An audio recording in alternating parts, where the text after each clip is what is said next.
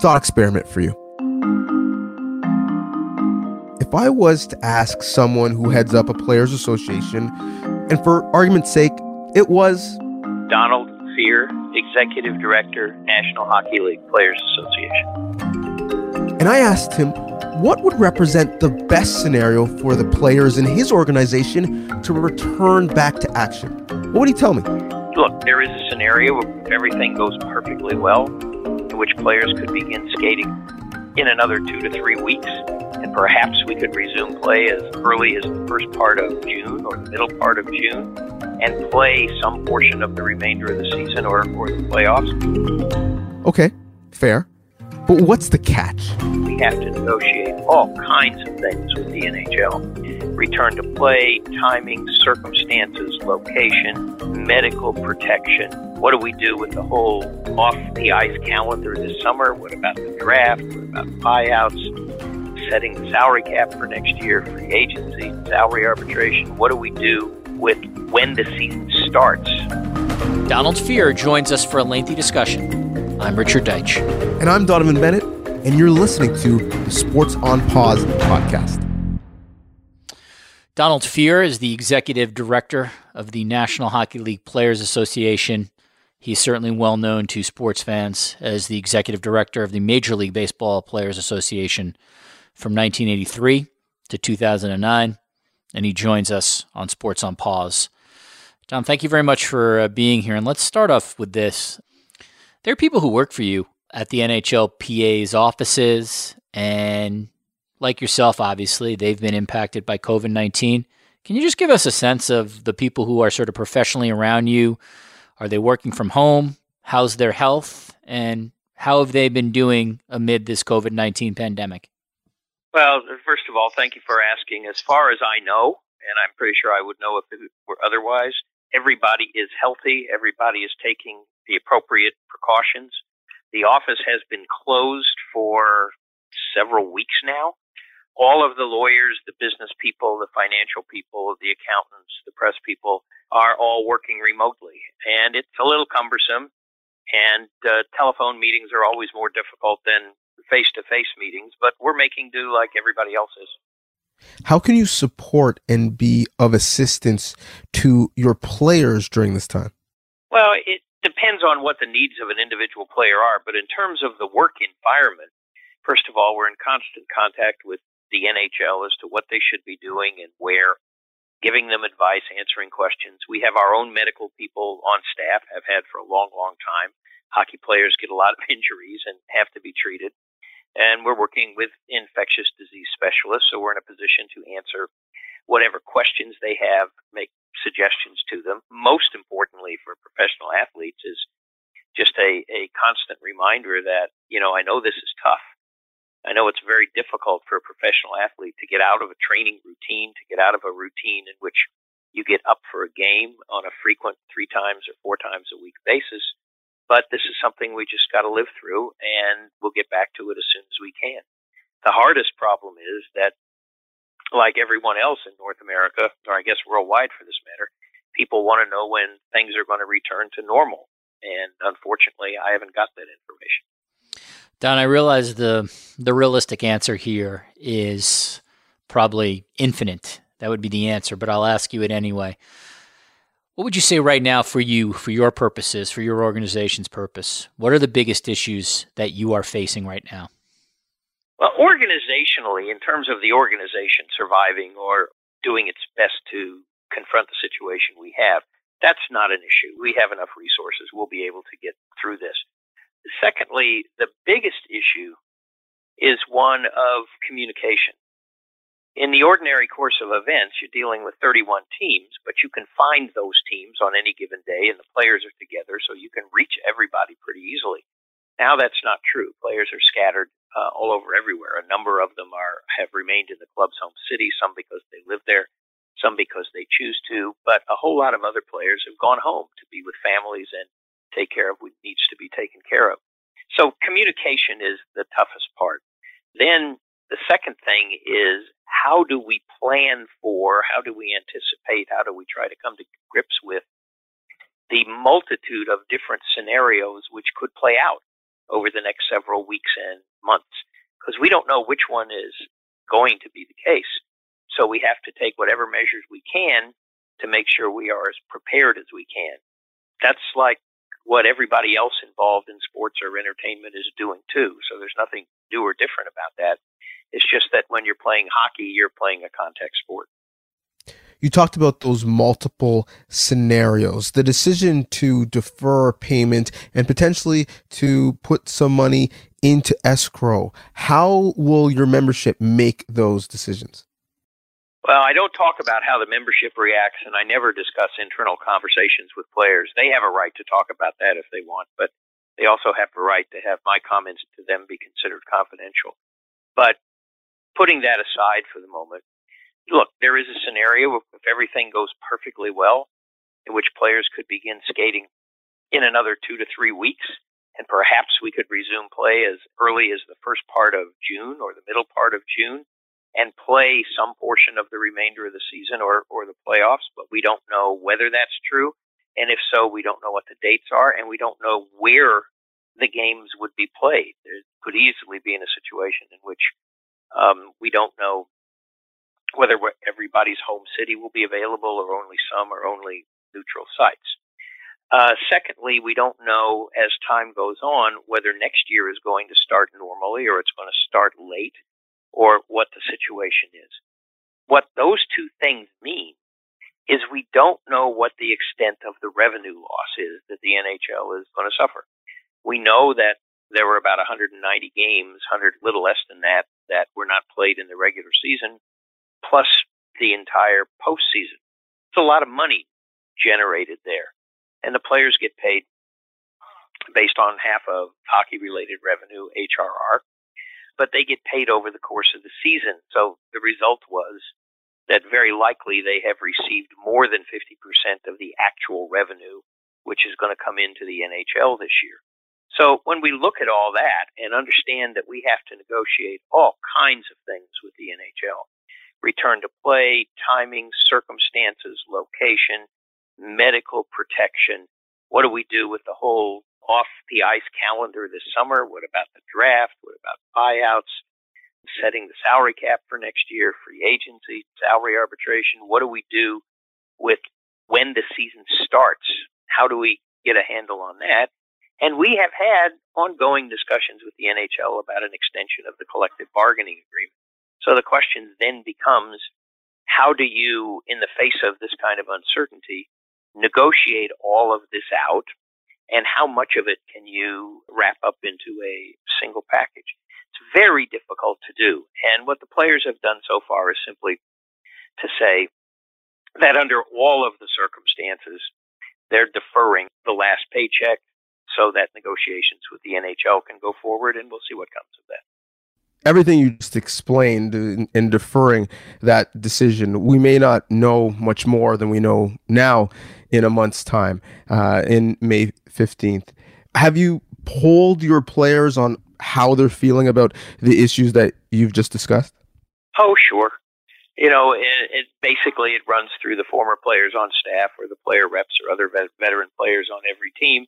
It will not surprise you that different players have different opinions it will not surprise you that since this particular situation is caused by somebody, something entirely exogenous to a normal collective bargaining situation, that people are coming to grips with the issues in different ways.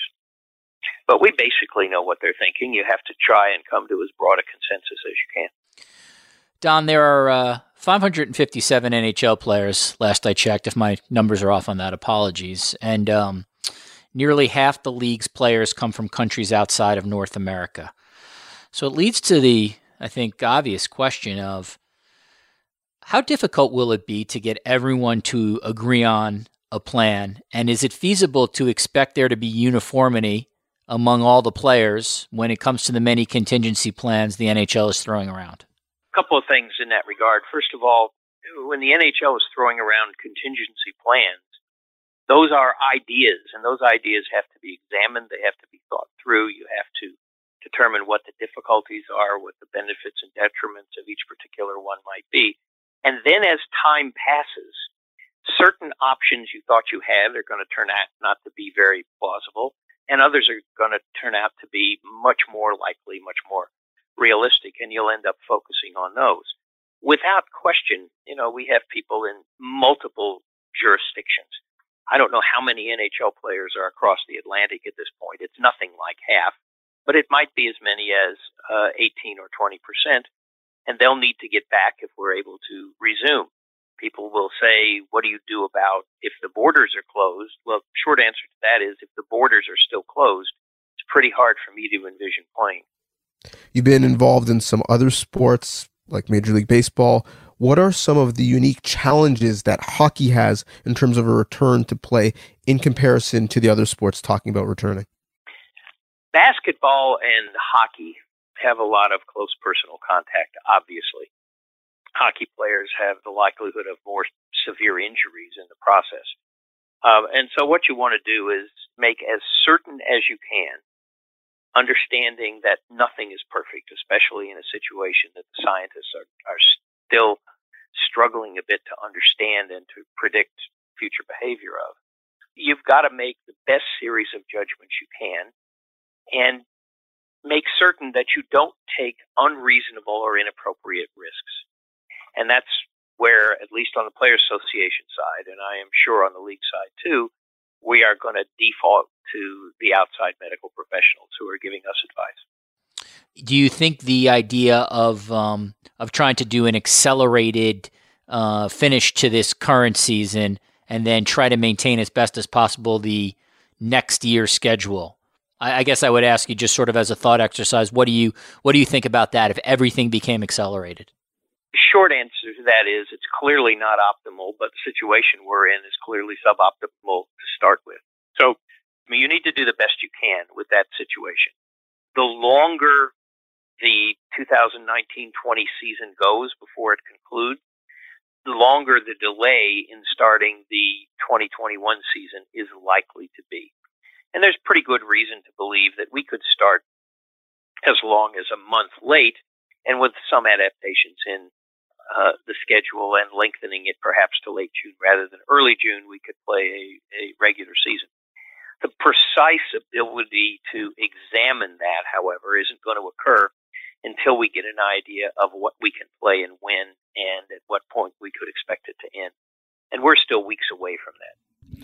What is the length of time would your players safely need to gear back up and get into shape if God willing, you're able to play games again, and the pause that's on the league is, is lifted? Well, two things have to happen. The first one is players have to start skating again because even in the summer during the normal breaks, their conditioning it doesn't stop, and you can do a lot of things at home. Skate and build up your endurance and so on is ordinarily not one of them unless you've got a rink in your backyard. And so you need a period to do that then you need a period to retrain to get back out there in order to be in game shape. So you're talking about uh, weeks at least. I'm going to ask you a question that's really, really, um, in terms of when to think about this uh, a little bit in the future. But one of the things that obviously all of us are experiencing during COVID 19 is travel restrictions. And there's going to be a lot that weighs on people mentally when the ability to travel gets a little bit more frequent particularly when it comes to traveling globally. Have you thought at all about the China Olympics and your Players Association, your body playing in that in specific relation to COVID 19 and travel and health accommodations? Of course, it crosses your mind, given what's transpired, that the 2022 Olympics in, in February will be in Beijing. Uh, but we're not at the point of trying to to evaluate that. My my assumption is pretty straightforward that that for us to resume play in North America, you're going to need to be satisfied that everything is safe and the risk of infection has been reduced as close to zero and pre-COVID as people can make it. And that includes things not only at the arena, but you know how you get to and from the arena and where people stay, do you eat room service or restaurants? Do you cater in meals? What kind of testing do you have? And all the rest of that. Uh, and we'll have a lot of experience with that, I hope, long before we have to worry about the Beijing Olympics. That said, I find it very difficult to believe that the IOC would willingly play the Olympics unless they were satisfied that things were in order. As you described, the cap is obviously tied to the revenue the league makes in a given year, and that revenue and thus the salary cap may drop. And then as things, you know, return back to normal, hopefully it could, you know, get back into its regular area. Would you be a proponent of smoothing, you know, the, the cap over the next couple years to make sure we don't see a wild fluctuation in what that cap is year to year, and thus the amount available for free agents in, in every offseason? Uh, that's one factor. Other factors are what the amount of escrow is, how fast any escrow underpayment would need to be or, or ought to be rectified if you can wrap that into a new long-term agreement, uh, what's the length of that agreement? How does it work? And how do all the pieces fit together? To a certain extent, you're dealing with a bit of a jigsaw puzzle, but one that can be put together in different ways. But you don't know what all the pieces are yet. And so when we get all the pieces, begin experimenting with that. For example, if we were able to reach agreement this week, any agreement this week would have to have built in contingencies if this happens, we do this. If something else happens, we do something else. And so we'll see. We we're going to do the best we can. Uh, I certainly hope and expect that the NHL will do the best it can. Also, we always have our differences with, with the owners, but I think there is a shared desire to make sure that the enterprise returns to normal operations as soon as possible. And until that can happen, if you're playing on some sort of a different basis to provide the best possible product for the fan. You mentioned the escrow, and it's something that, you know, as cap savvy as many fans are, a lot of people don't really understand. As best you can in layman's terms, can you explain, um, you know, how the escrow works and the potential pros and cons of the players, you know, giving some money uh, to help the escrow situation? Well, let me take the first part of it. It's really pretty simple. Players get half of what's known as hockey related revenue. But they're still free to sign individual contracts. The owners are free to offer individual contracts within certain limits. And if what happens is the face value of the contracts exceed the expected 50% of the actual revenue, the difference is escrow. And that's what has to be returned because the 50 50 split is the, the sort of overarching principle that you have to deal with. That said, players don't like escrow. They don't think it's fair. They just as soon get rid of it tomorrow. But it takes two people to make a collective bargaining agreement, not just one. And so that's the agreement we have, as does basketball, as does football. In terms of when it's repaid, if there is an escrow underage, that's a matter of collective bargaining, and the players will have to weigh and measure different scenarios which may present themselves and try and move in the direction of the one that they think is the best. That said, obviously, one of the questions that you need to wrestle with is what happens to the free agent market in a given year or a given couple of years, uh, and so on. On the other hand, you know, we, we, we could take all the limitations off the cap and then have an extraordinarily high escrow number because you're still limited in terms of overall compensation by half of the hockey related revenue obviously the health and safety of your players is paramount as you look to navigate a return to play. But when games were still going on before the league was shut down, were you concerned for the health and safety of your players at that time? COVID 19 was starting to become more and more rampant in North America? Uh, well, of course. You're always concerned about the health and safety. You're particularly concerned about health issues which do not derive directly from playing hockey, of which this certainly is. And the hope is that you get on top of it as soon as you can. As you'll note, when the league decided to suspend operations, we knew that they were likely going to do that. We certainly didn't have, I certainly didn't have an objection to it because I didn't see an alternative. Still don't. Having said that, could the league have done more or acted quicker to make sure that your players remained healthy and safe? Players, by and large, have, have been pretty healthy. We've had a, a few cases, but certainly not very many. I think that's true with respect to their families and the overwhelming majority of, of uh, NHL club staff also. There'll be plenty of time later on to do a review of what's happened and decide whether in the future you need to build some things into the decision making matrix which would trigger decisions at an earlier time. But it's too soon to do that you mentioned things being collectively bargained, the long list of things that have to be agreed upon before a puck is dropped. Again, the thought experiment of a quarantined league, a, a biosphere type situation. Are the specific parameters around what that may look like something that is collectively bargained, or is the actual location something you're well aware has been much speculated. Is that also something that is collectively bargained between the two sides? Legally, we've never really gotten into this. As a practical matter, I think the answer will be yes. It will be collectively bargained. Well, if you are getting into it, uh, that means that things for society as a whole are getting much better. And I think that's what both sides want to see. Thank you so much for giving perspective and education on a very, very complex but serious issue. Thank you. Glad to be with you. Well, back with uh, Donnovan Bennett uh, for a quick uh, recap of our conversation with Donald Fehr.